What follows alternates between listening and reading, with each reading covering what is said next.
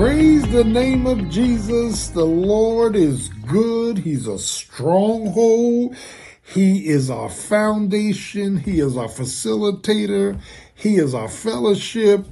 He's our faith. We praise Jesus Christ, the only begotten Son of, of the living God. He's Alpha and Omega, the beginning and the ending.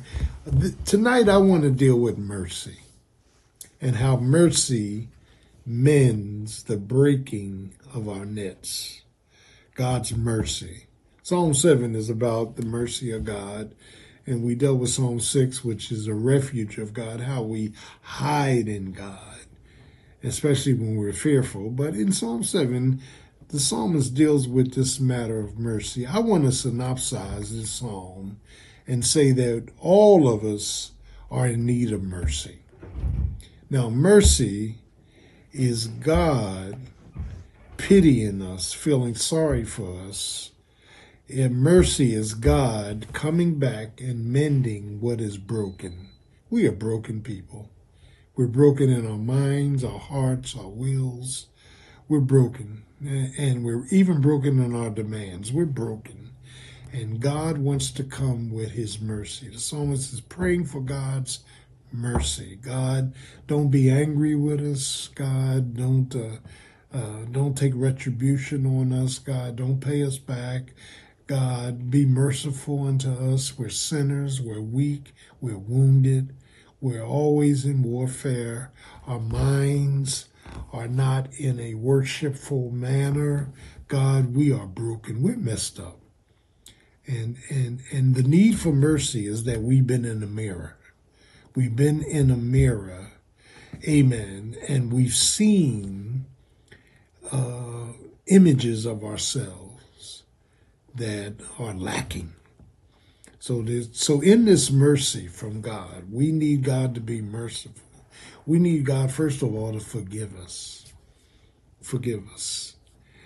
We want God to lay aside all of our mess. We want God to feel sorry for us and say, you know what? I'm going to relent. I'm going to not uh, uh, uh, reach out and give them what they deserve. Mercy is not giving us what we deserve. Thank God for mercy.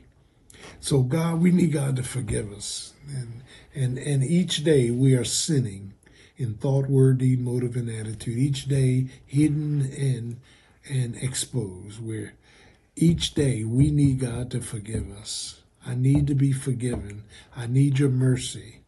God, I don't even know the things that I have perpetuated, the things that I have done, the things that I have thought. So I need to be forgiven. But secondly, not only am I, do I need to be forgiven, I don't need you, Lord, to be angry with me. I don't need you to be upset with me. I don't need you. I need pardon. I need forgiveness. But God, I need you to deal with my fractures. We're fractured. We're broken. And all the brokenness keeps putting me right back, smack dab, into the mess that I just came out of. It's my brokenness. It's not my wife's brokenness. It's not my husband's brokenness. It's not my children's brokenness. It's my brokenness. We are broken. We are broken people. And when a vessel is broken, all you can hope for that it be glued back together. We are broken. And sometimes God gets the most glory out of us being broken. Because when we're broken, we're humble. When we're broken, we're searching for healing. When we're broken, we're looking to the Lord with humility. We need God to fix our fractures. Lord, fix me. I'm messed up. Fix me. I'm all over the place. Fix me. I'm fearful. So we need God to forgive us, and then we need God to fix our fractures. Now, as you stop, pause, and park, I want you to meditate momentarily on how you are fractured. Ask God to give you wisdom. Show me my, my, my brokenness. I may be broken in my emotions, broken in my thinking, broken in my response and my reactions, broken with my words, broken even among my friends, broken with my family, broken with my children, broken. There's brokenness. And broken people can only break others. Until they get fixed, they're broken. Lord, forgive me and then fix my fractures. And then, God, bring me freedom. Free me from myself. Free me from my wounds. Free me from my words. Free me from my lack of self acceptance, from my guilt, from my anger, from all the things that keep bringing me back to the point where I need your mercy. I need forgiveness.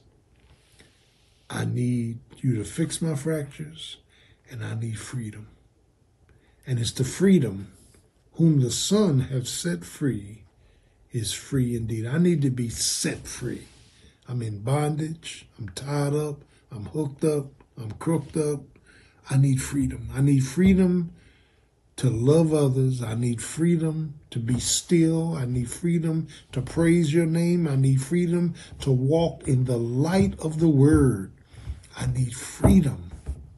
Oh God, I've got fractures. I need forgiveness. And God, I need your freedom. And you can free me. You can heal me. You can help me. You can free me from myself. Free me from this world. Free me from contamination. Free me, Lord, from greed. Free me from pride. Free me, oh God, from my brokenness. Free me. I need to be freed. I need your mercy. Have mercy upon me. As the old folks say, mercy best suits my case. And mercy, when you cry for mercy, it means you see yourself. When you cry for mercy, you know the antidote is God's pity on you. So focus on his mercy. Three components here forgiveness through your confession of sin, fractures being fixed, God is mending the net, the net is broken, and then freedom a positive mindset moving forth where I'm indebted to nothing, that I'm not under the compulsion of nothing, of anything. I'm not in bondage to anything. Freedom is I'm free to love, I'm free to learn, I'm free to live. Ask for God's mercy and read Psalm 7. We love you. Have a great day in Jesus.